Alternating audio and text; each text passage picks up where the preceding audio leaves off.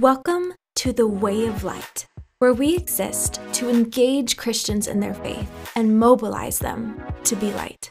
As you listen to these talks, prayers, and interviews, we hope you would be challenged and inspired to know Jesus more deeply and invite others to do the same.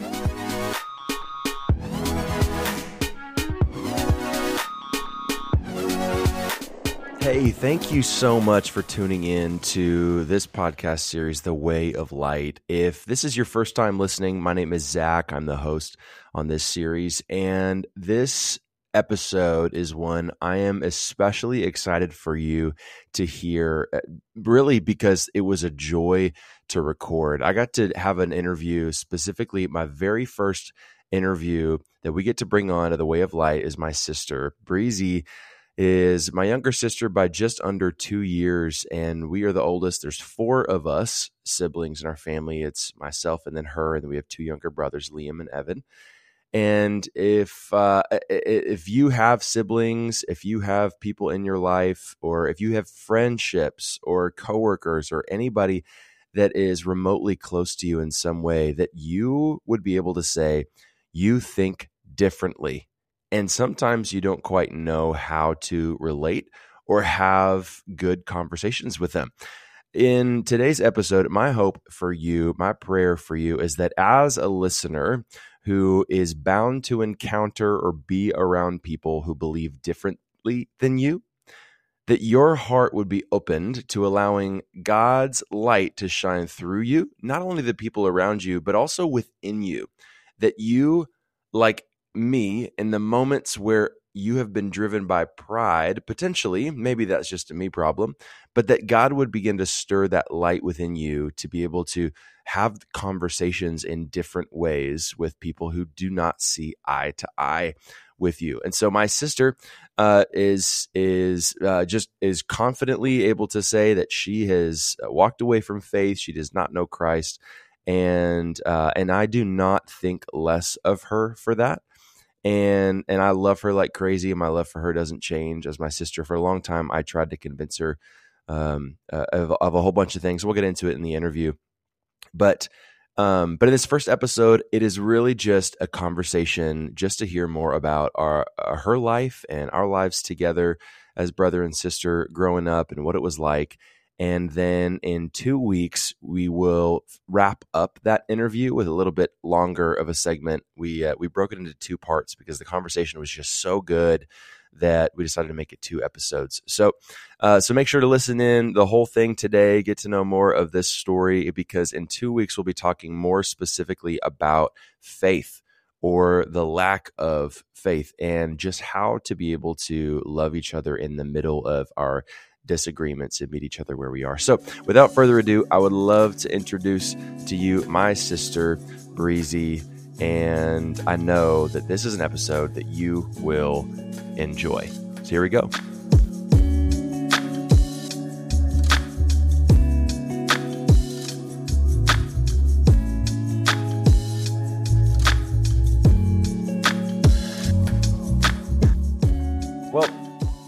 Breezy, my sister, my family member in the closest regard. We have four siblings, and you are the closest in relation. And um, Breezy, thank you so much just for taking the time to have a conversation. And I'm looking forward to having other people hear about it. Hey, you are so welcome. I'm very happy to take some time out of my very busy schedule to hop on here and chat with you. Wow. Wow. Now, now, now you say that sarcastically, but the reality is I know that you have a busy schedule because I know a little bit about what you do for a living. Okay, so on on that note, um, help anybody listening get to know who are you? Who's Brianna or Breezy? Or you're Breezy to me, but come on, introduce yourself. Tell us about a bit about you. Um, I'm mostly Breezy. I'm Brianna at the doctor's office and the gov- and government buildings. Um, but I don't know. I I don't know. I feel like I'm figuring out who I am. And I know that's so stupid because everyone is.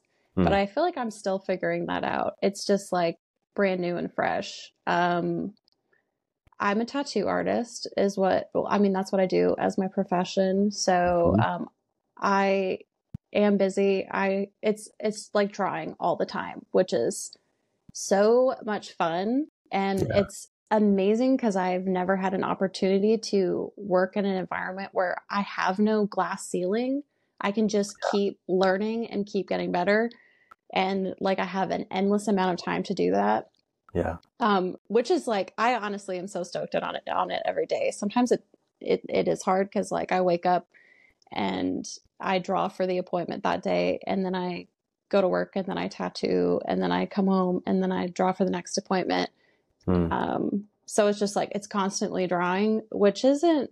It's not like that all the time. Right now is the slow Hmm. season. It's it's like Christmas and stuff, so it's it's slowed down quite a bit, but um, it's about to pick back up again. Uh, and I'm ready So for when it. did when did that start for you? When did when did art, drawing, and that piece like when did that become prominent a prominent piece of your life? I um actually I think we talked about this a little bit last time um because I listened to your first episode where you Yeah, you mentioned um dad yeah dad being um a big influence in my life uh, about art. And I was like actually that was you. Um because when we were little Zach all the time always wanted to make things a competition because he, he was better than me and it's fun to win obviously. Mm, mm, um, I got, re- but I got really good at losing. I'll say that. I'm a really good loser. You're, a, you're a very humble person. You're very humble. yeah, Through your Well, humility. not so much. But if I'm playing a game that I know I'm not going to win, I'll at least like I'll take someone down with me. You Oh, know? yeah, yeah. Yeah, absolutely. yeah. So you said so. I remember. That. So uh, for those of you listening, if you have not listened to the first episode, the origin story that Breezy's referring to, that uh, I, I mentioned just the story of like uh, my of our dad like drawing these dots on a page and and Breezy just like picking it up and and making them into something beautiful and and and then she she called me out on it. She's like, no, that wasn't that wasn't dad that inspired me to be artistic. It was you came home thought you could be artistic and I wanted to be better. Am I right? Am I wrong? Is that about Well, it it was just another competition. Like it was just another day. It was something that you were like, "Hey, Breeze, let's both do this," and then Mom will be the judge. And Mom was pretty good at being honest, which hurt, but I love her so much for that. Um, but we drew Yep. a cat, and we both showed her the pictures, and she was like, "Oh, Breezy's is better." And like up to that point, I had not won at all, and I was like, "I'm better." And so I just, I just like, I was like, that's what I'm good at. And then I'm just going to keep doing that. And I'm, I don't care about anything else. And that was pretty much like how it started was just my absolute spite that I would be better.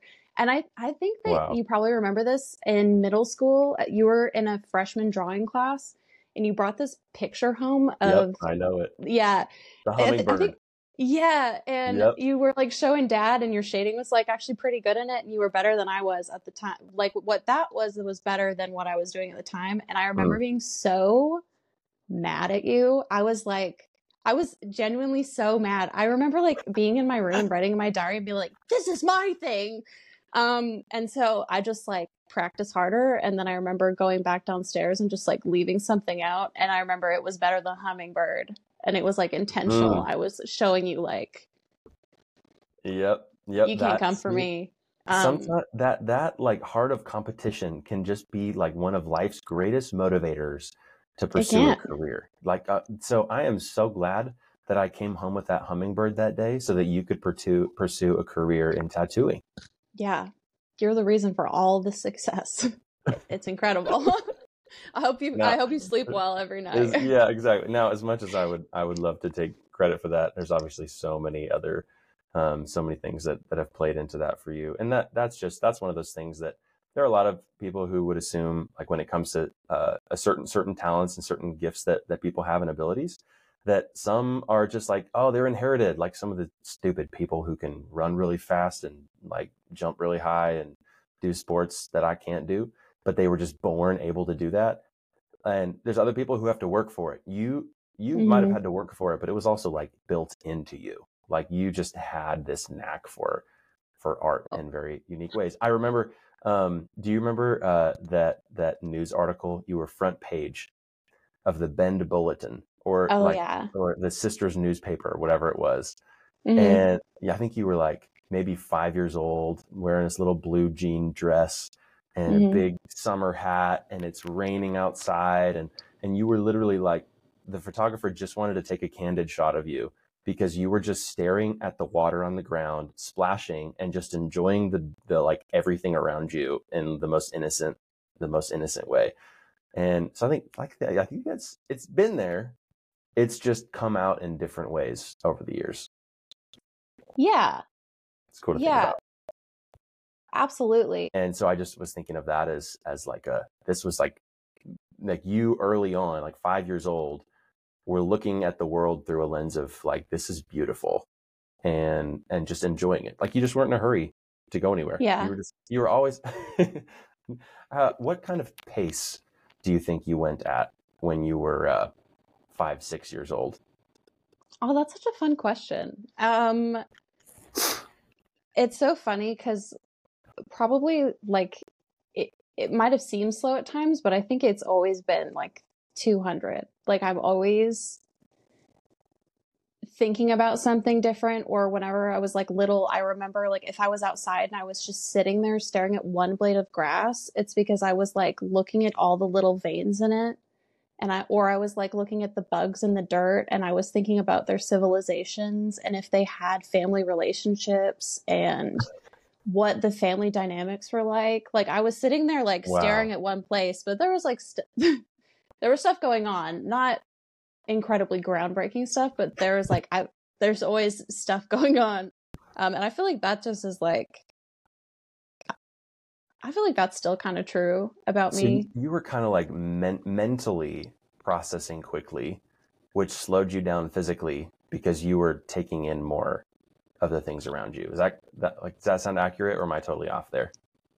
No, I, I think that sounds accurate. And and on top of that, I wasn't terribly interested in being um, physically active. So it was it was definitely um, a combination of the two. I I was Yeah. energetic in my brain, but if you wanted me to like run around or do any sort of activity post like six, I just didn't want to do it.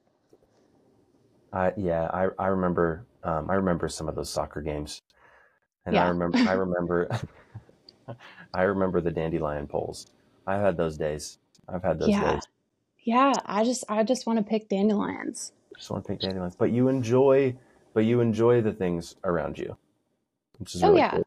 Yeah, Um, definitely. So, uh, you and I, obviously, growing up in the same house, just kind of to shift Mhm. gears a little bit, um, we had a lot of similar experiences in the things that we walked through in life, and then there was a lot of uh, experiences like we just, uh, even like just we talked, just like we talked about, the way that we looked at the things around us it was just different and and I think it's always been that way for the most part. Maybe some of it competition, like one of us is trying to think that we think better than the other thinker, and or we have have a hobby and we're better at it than the other person. So there's like a little bit of competition, but I think a lot of it we just we just thought differently, and for a Mhm. long time it came out in the way of com- competition because I felt I've felt that way for years that I needed to prove something to you for some reason, and I and to this day I don't quite understand why I felt that um, but as you think about like our upbringing um, and and some of the experiences that we had, like how would you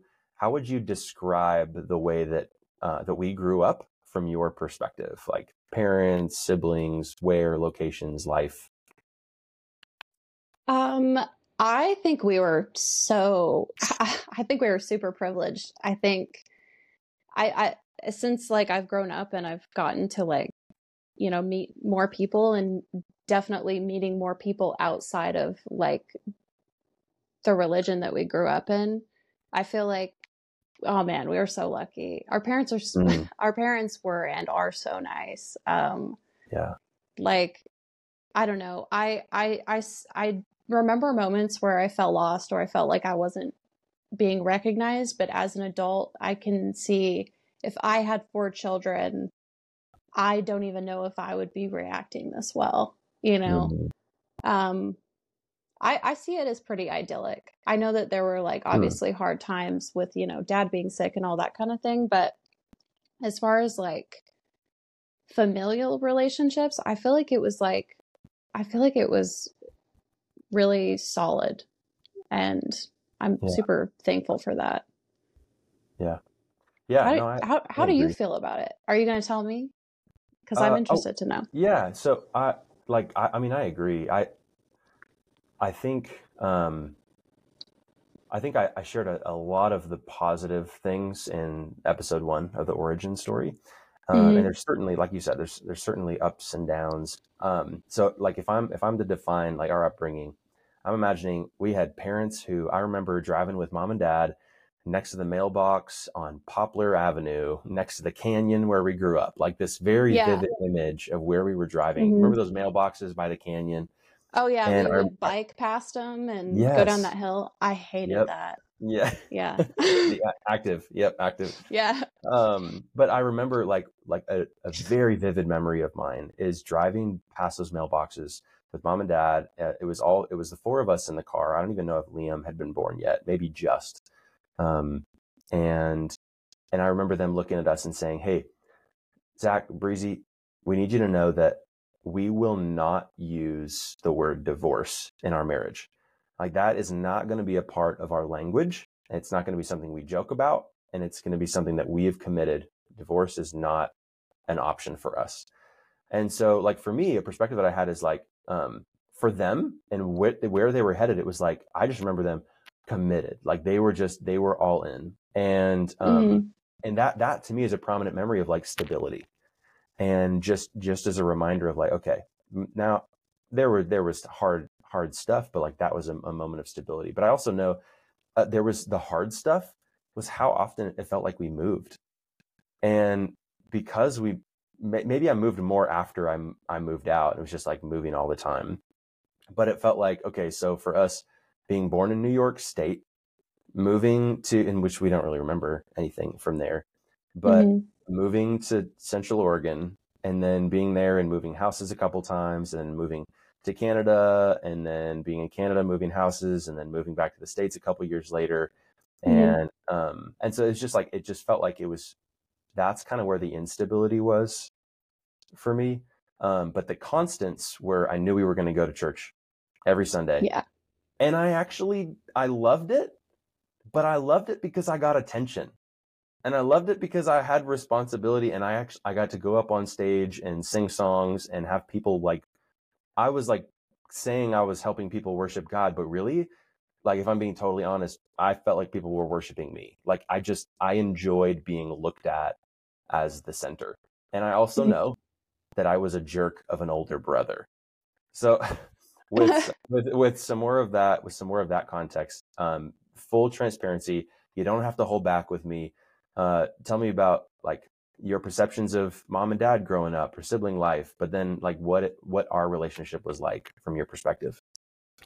Um, it it was really just I was like when I was younger, I was always kind of like classic big brother little sister relationship. He's gonna like he's he's gonna tease me and steal my things. Classic. Like I just I thought that was like just this how sibling dynamics worked until I was probably like I don't know. I think like 13, 11 to 13, it kind of clicked that other siblings like mostly like to hang out with each other. Um, or like didn't really mind hanging out with each other. Um, and then I was kind of like, damn, why does Zach like hate me so much? Mm. Um, and I think that like when I was younger, I, it was like a lot of trying to impress you. And so it was a lot of like, Hmm. you would like start a game or like start something that I knew was a means to an end of a joke t- in my expense, but I just so desperately wanted to like have conversation with you that I would still do it. Hmm. Um, and then when I got older, I was kind of like, you know, I I hit puberty and I was like, you know, this I'm done trying to like impress Zach. I'm just gonna do my own thing. Yeah. Um. But I don't know. I think. I think it was just. I think you. And I'm not saying this in a bad way. I'm saying I think you really love attention like some people thrive on their own some people thrive with an intermediate amount of company i think that you thrive truly when like the people that you love are paying attention to you in the same room as you, interacting with you. Like I feel like that's when you light up the most is when you are able to like make people laugh, when you're able to like make people feel good emotions because of you being around. Yeah. And I think me being around took a lot of attention away from you because I was such a, a maniac sometimes. Mm. Um, and you were pretty well behaved. So mom and dad didn't really have to worry about you um, the way they had to worry about me doing certain things. Um, behaved as far as they were aware. Exactly. I was, pretty, exactly. I was pretty good at hiding stuff. Oh my gosh. Yeah, it's so funny. I remember like when you would try and hide stuff in high school, um, and mom and dad didn't notice, obviously. And I loved it when mom would be like, I just want to let you know. I know everything that you guys are up to. And I would, I, I was like, that. no, you don't. Um, yep. but I knew it was like a scare tactic, but it was, it was like my favorite thing. But I don't know. I think that when we were younger, it was like, you were desperate for mom and dad. Hmm. And I get that. Hmm. You know, you're just a little kid. You your instinct is like you you're the little version of you. You've got these really strong feelings that haven't quite like calmed themselves down yet. And hmm. like your feelings are you want to be loved and there's nothing wrong with being loved.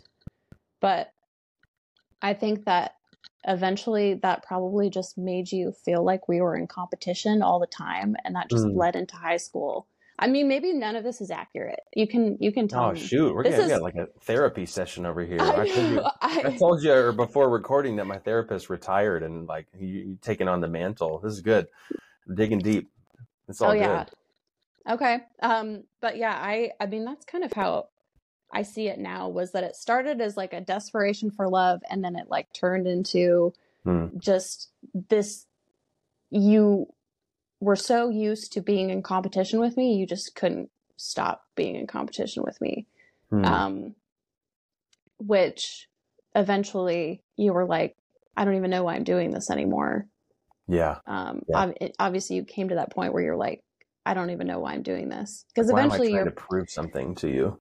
Right, exactly. Yeah. So I I think that's a lot of what it was, which, you know, when I was younger, I can definitely like it was hurtful when I was younger. Now, I mean, those things don't hurt me anymore. Um like truly. I I think about them as like you know, stories of the past or maybe like reasons I I am certain ways, but I don't know. I like I like who I am and I like my life yeah. and so it doesn't really matter. Turned I, out okay. I, I, no, I and I appreciate the the transparency too, and that's really what like this this podcast should be about. The way of light is is is about the authenticity that I believe we need to bring, and especially um, in in the Christian life. And it's not it's not it's not exclusive to the Christian walk. Like this is for people in general. This is why therapy is so beneficial for people uh, no matter what you believe, because you get to talk through things. And I'm not saying this is meant to be therapeutic for you, but it's like, but for for me to be able to hear those things and for us to be able to have a conversation about it, I think it. I think we have to have that that place of willingness just to be real about experiences because that that's the truth. Like I was not. I, I was not a kind older brother. Like I'm the oldest of four. It's me, it's you, and then it's Liam, and then it's Evan. And between Evan and I, there's almost 10 years between us. So there's just a significant gap.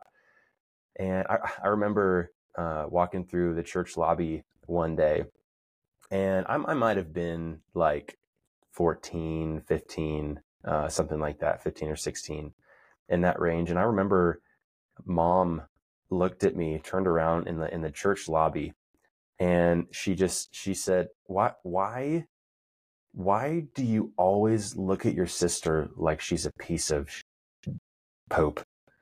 And I, and I just like that memory has stuck with me because like I think that was the first time I realized that she was right. And and I I hated that about myself, but I also didn't know what to do about it because to your point, I think that there was there was part of me as an older brother that um that I I felt like in my in my pride and pride has been something that I've dealt with my whole life just thinking that whether it's thinking I'm better than someone else or thinking that I need to be better than someone else and however mm-hmm. that appeared um, I think that pride has has had this r- deep root inside of me that has come out in so many different ways and so one of them I think certainly was the way that I I treated you unfairly and the way that I looked at you was unkind. And um and and we've had those conversations and I've just I've felt sorry for years. But I also have come to the place where I've like we've had those conversations and I don't I don't allow that shame of it to eat me up like it had for a while. Mm-hmm. um um and so I'm thankful for that. But I can also like freely and willingly acknowledge like I was not like I was not I look at some siblings and there's an older sibling that's just like real sweet and building up and encouraging their younger sibling and i'm like how the heck are you like that? Like why why was that? And, and, and it's interesting that you'd point out like maybe you you felt like maybe i felt like you took some of mom and dad's attention that i had had and really i only had it for like just less than two years. So it wasn't yeah.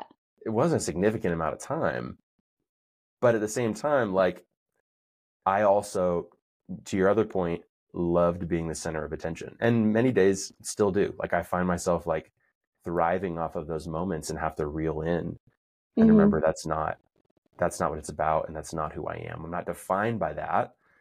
Um, so if you're if you were um, uh, if you're if you're being real honest and maybe, maybe there's nothing maybe there's nothing here, but from growing up, what is there any like prominent memories of there's just there is something specific that I did um, that you felt like hurt you that you carried for a long period of time?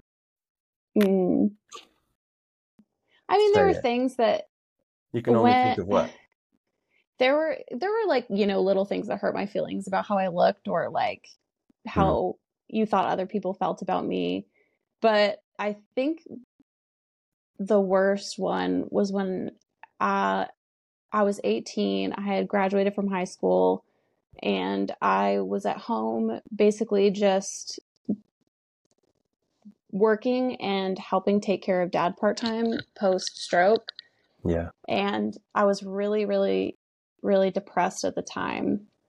Um, and so I was sleeping all the time because I just was too tired to be awake. Um, and I remember I like got up from a nap in my room and I like went to the banister and you were downstairs talking to dad on the couch and he was hanging out there by himself, which like I have a lot of guilt about, you know, mm. not doing enough when he had his stroke and helping enough or being there enough for him because it was like I can recognize now I was like I was still brand new at life. Yeah. That was truly up. Um, mm-hmm. And I, I can have forgiveness for myself now, but at the time, and I just like, I knew I wasn't doing enough or I wasn't helping enough. And so I felt really guilty about that. But I like went to the banister and I heard you talking to dad. And he was like, you guys were talking about me and you were like, yeah, I just don't know where Breezy is. She just like, she, she never, mm. she never does anything. All she does is sleep. Like you'd think she would be willing to help out more. And I remember being so mad because I was home like four times as much as you were. Wow. And I was like, I felt terrible because I, I already felt like I wasn't doing enough. And then I was also mad because I was like, You're going to say that? You're going to go down mm-hmm. there and say that to the man I drive to speech therapy every day?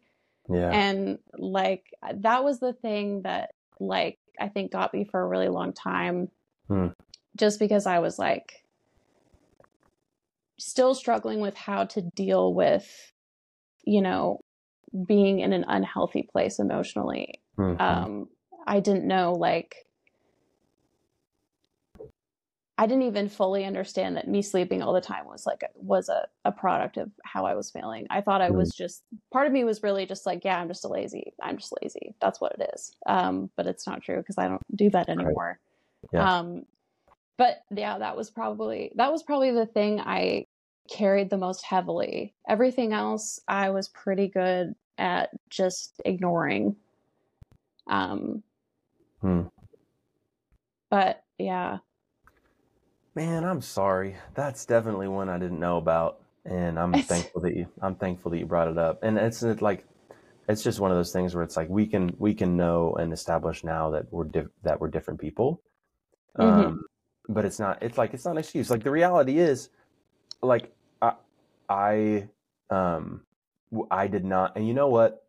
Just even like you bringing that up, like brings up in me reminds me of a pattern that I have had throughout my life of and, and I'm not like one to like go and gossip and talk behind people's backs. Like it's just not like I hate that. It makes me feel icky inside. But for some reason that rule has not applied with the people closest to me. Because for some reason I like make excuses to say, okay, no, I'm just I'm just being real. I'm just talking about it. But I think I think I just uh, because of because of my pride, but it's not like the pride of thinking I'm better than that type of pride. I believe there's actually two types of pride. I believe that there's pride in thinking that I'm better than someone else. And then there's the kind of pride that's driven by insecurity. And the kind of pride that's driven by insecurity is it comes out in ways of diminishing other people for the sake of building myself up because I feel so like insecure and Oh, and so there's no so there's no obviously there's no there's no excuse for something like that. And i'm and i feel i feel bad and sorry that that that took place. Um and i and i also can acknowledge like my goodness i th- through my life have battled with an insecurity of oh you know what? Maybe i'm maybe i'm just thinking of this in the moment and maybe you could probably speak to it having seen me grow up basically. But our dad, James Dyck, was that guy. Like he was just the like he was the dude making pies for the Starbucks baristas, blessing people everywhere he went, like hmm just an encouragement for people and and like you we just knew growing up that everyone relied on dad for a lot of stuff. And it's not like he was still present with us. It's not like he abandoned us for youth ministry. Like I know a lot of people who were like, yeah, my dad never came home because he was always at the church. Like I think he probably had those those days, but like for the most part, I remember him being so present with us and doing activities with us and prioritizing time with the family. But with so many people that looked up to him, I think I I think I had a lot of insecurity feeling like I'll never be like that. I can never hmm be that good. Like no one will ever think of me that highly. And so then in moments like that where I had the conversation with dad behind the stairs, like there was this there was a beginning of like, oh, she's depressed. And then it went, oh no, she's being selfish. And then it went, oh no, in order for me to build myself up, I have to tear you down, which is so messed up.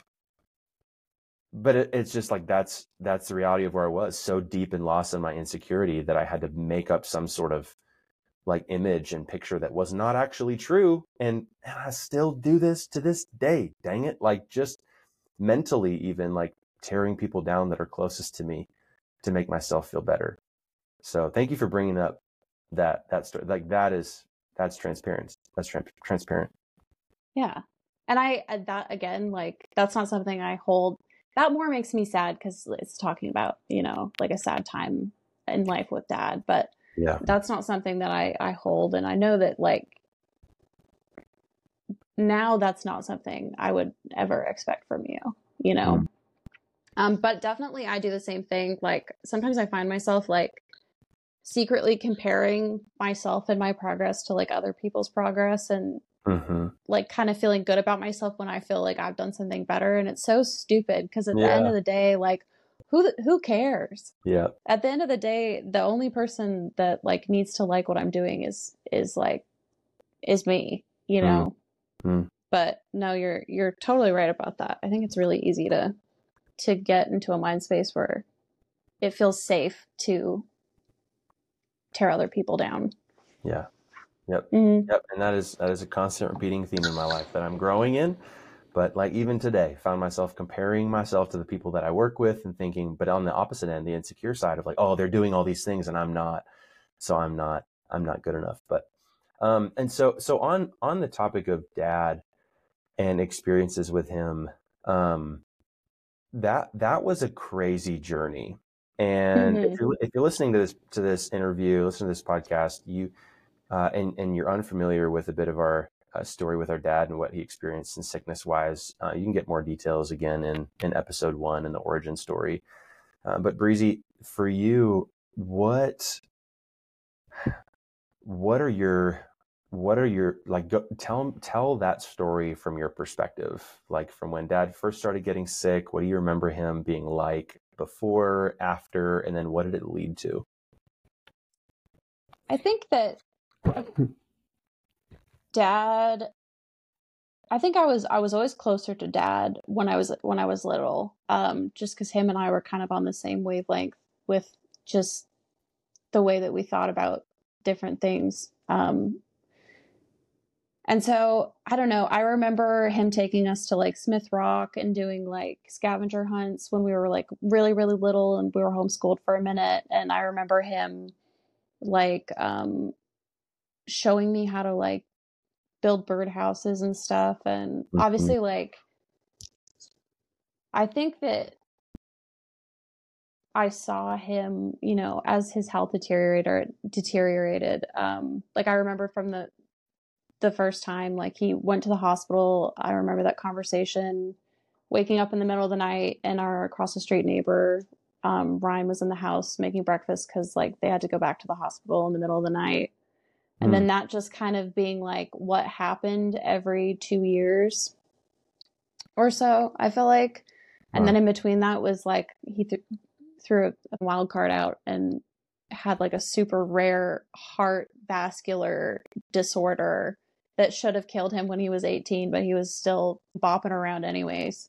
yeah Like literally should have killed him in high school yep in PE class. It should have. mm-hmm. Um, yep. The fact that he was alive that long was crazy. Um, Yeah. But yeah, I, and they found I out during crossfit like that he like because he couldn't breathe properly he's doing crossfit and they realized you should be dead. Why are you alive? Yeah, yeah. He was like, I don't think I can breathe, and my mom's like, mom's like, you're just out of shape, and yeah, nah, yeah. Um, I remember, you know, as time going on, like went on, I I remember seeing him feel like he was losing himself. And I remember seeing him become more distant from people in certain ways um, because of how he was changing. Like, I think it, it got more difficult for him to like understand.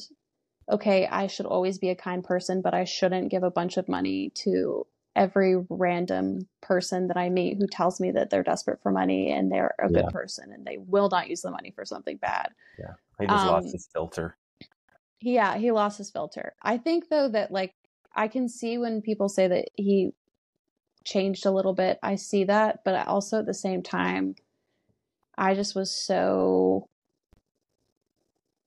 I don't know. I- not to say that everybody else wasn't, but I was like I was always on his team. I was hmm. always like when someone was like, "Oh yeah, dad did this weird thing," like he yelled, like I would like I after processing the information, I was always like, but that's not him. You know, like that that's not him. He's still weird and he's still the kindest person I know. And that's it. Yeah. And that I think never changed for me. And I think even just like as I'm getting older, I'm forgetting about the small things and the only thing I remember is the kindness. And I think that's just because that's who he was. yeah At the end of the day, no matter how many times they scraped his brain around. yeah Um, so it was sad. Um, but I, I feel like I, I feel like I, I never really felt like I lost him until the Hmm. stroke. And then it was even hard because he still was who he was, which was kind. yeah Um, but I still more felt so, like, yeah, in some ways yeah. yeah it's soaked up. Yeah. um, so I really struggled with why do I feel like he's gone, but he's still who he is and who he's always been. Because that's how I always rationalize it to myself was. Things are different, but he's still the nicest dad that I know, and he's still the funniest dad that I know. So he's not really actually that different. Um, yeah, but post stroke, like when he couldn't talk anymore and was having trouble walking, it was just like that was the hardest part out of all of it. Um, because I couldn't talk to him anymore. And that's right. so selfish. And I hated people for abandoning him because they couldn't talk to him anymore. Yeah. But um, yeah, I missed. He would take me to 7 Eleven and get a can of Pringles and we would get a Slurpee and we would sit at the tennis courts and just like after talk. his stroke when he was when when he was paralyzed and had aphasia couldn't I, speak that's you, I mean, we did that before, but I mean, we continued to do that afterwards. Oh, wow. That's cool. Yeah. Um, and so, but you know, but we couldn't like talk the same way. And then also there was yeah. a part of me that was like, I don't know if he really understands anything that I'm saying because he's just so nice and he he can see in our faces like I see in his face that he understands when he talks to someone and they don't know if he understands them, they look really sad and upset. And yeah. he's just so nice that he doesn't want anyone to be sad and upset. So there were times that I was like, I know you don't understand me. You just don't want to see that look on my face. So you're smiling and laughing at what I'm saying and pretending that you know what's like going on. Like he's almost following social cues versus actually knowing the words that you're saying. Exactly. Yeah. Um, other times though, I think that he was I think that he was completely present but just was cut off verbally, which was almost worse. Yes. Um, I agree. I, th- I think that I think that his ability to understand was actually more than than we would assume. And I think you're right though. I think there were times where he would probably put on a face because he just was not able to keep up in certain mm-hmm. spaces because um, because because he had the stroke and because he was unable to speak the words that came to his mind. I think like there was definitely these moments where he just felt he just felt trapped. And um, but yeah, it's so interesting. Like just just hearing that perspective too, because that makes sense. Mm-hmm. Yeah. So, it with all of those with all of those things, and our experiences with Dad, and um, and some memories that that you had and were able to have that were sweet but even you just being being transparent and and mentioning the the guilt that you have have felt at times of like not spending enough time with him or mm-hmm. cherishing the moments like after the stroke when when he just sat alone because quite honestly like I, I can't i can't blame people for kind of backing out of his life because they did not have the capacity to love that he had. Yeah. And his capacity to love, regardless of someone's situation, was far beyond anybody's ability that I've ever met. Oh, and seriously. Yeah. Yes. And, and, but, but for other people, they're like, I can't, I can't match that. And, and maybe similar to me and the way that I felt growing up is like, I can't, like, I can't give you what you would give me. So I'm not going to give anything at all. Mm-hmm. Um, it's almost like a it's almost like a surrender, give up, like just kind of quit. But but it's awkward. Like if you're trying to have a conversation with somebody who most sometimes you don't know if he's understanding you, but certainly you cannot understand him.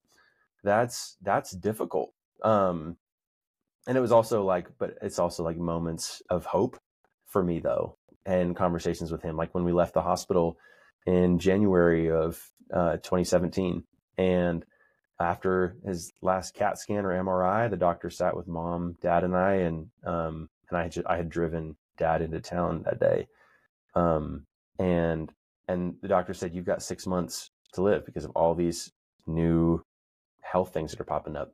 And in the car on the way home, literally, like mom goes to work because she's got to finish some meetings before she comes home, and she kind of knew it was coming. And it's like we'd already lost him, right? Like when he had his stroke, like we'd lost him then truly, and maybe not physically, but our dad. we'd lost him at his stroke in 2015.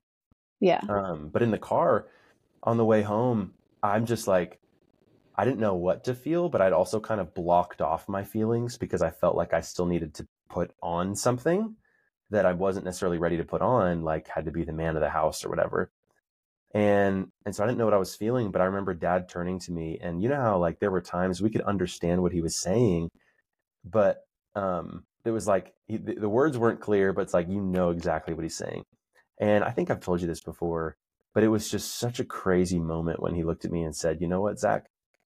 God told me that I was going to die before I was 50 when I was your age." And that like any sort of anxiety that I felt in that moment, and like people think like, no, he didn't actually say that. And I'm like, I, I went, I went back and I'm like, I'm sorry, what, what did you just say? He's like, yeah. When I, it was like, there were moments of unclarity and there was moments of clarity in a muffled voice. And this was beyond clear. And I just mm-hmm. had this overwhelming peace in that moment. I'm like, okay, all right. He believes that God told him he was going to die before he was 50 when he was 20 years old.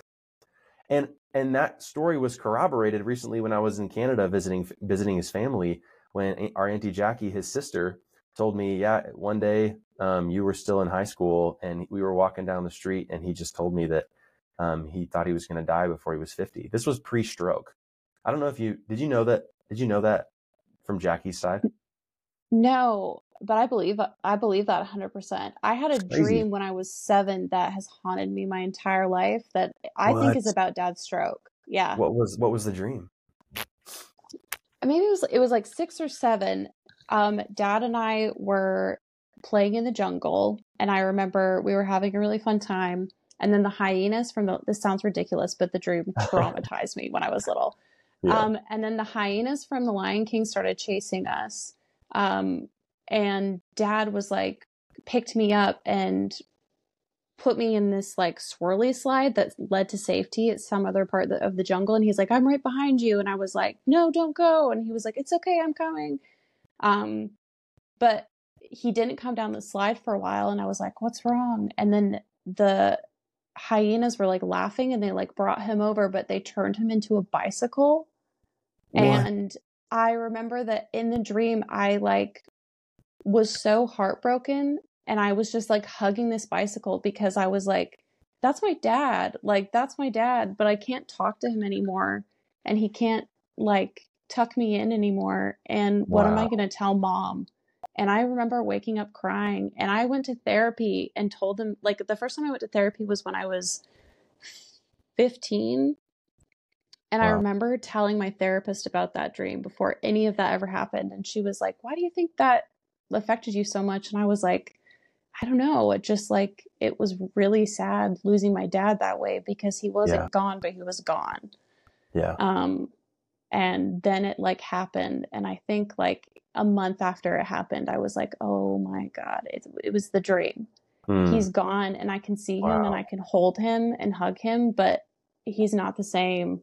And i can't talk to him anymore. And he's not my friend like he was my friend um, wow. So I totally 100% believe that. It's weird.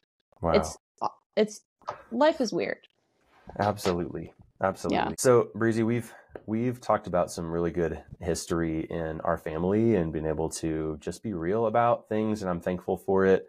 Um, and and this has been much more much more intentional and and have more depth than I even expected. And so what I want to do is just I want to make this is part 1 of our conversation, and um, and so we're gonna we're gonna wrap back around uh, in a couple weeks to hear the second part of of this conversation. So Breezy, um, I'm looking forward to uh, continuing this talk. That's part one of this conversation with my sister. And I, I really do mean it when I say I'm proud of her for what she's doing and um, in, in, in, with what she's pursuing in art and and just doing the things that I believe that God created her to do. Whether or not um, we believe the same thing doesn't matter. I can still be excited for my sister, and, and I'm in a new place now, where, as you heard, like I was not a great older brother, and my pride really, really got in the way. But you know what's taken place over the years? Through the light of Christ shining into my life, and my invitation of it, slowly, day after day after day, God is stripping away the layers of pride, often and most often driven by insecurity within me. I hope that you, maybe you're a follower of Christ listening, can hear from my mistakes and learn from my mistakes as a brother who was not kind growing up and now just desperately desire relationship with my sister, my two younger brothers, my family, and people in my life who do not believe the same things about Jesus that I do. So, can I invite you to learn with me as we grow together? Because walking on the way of light is not about perfection, it's about pursuit. We'll see you next week thank you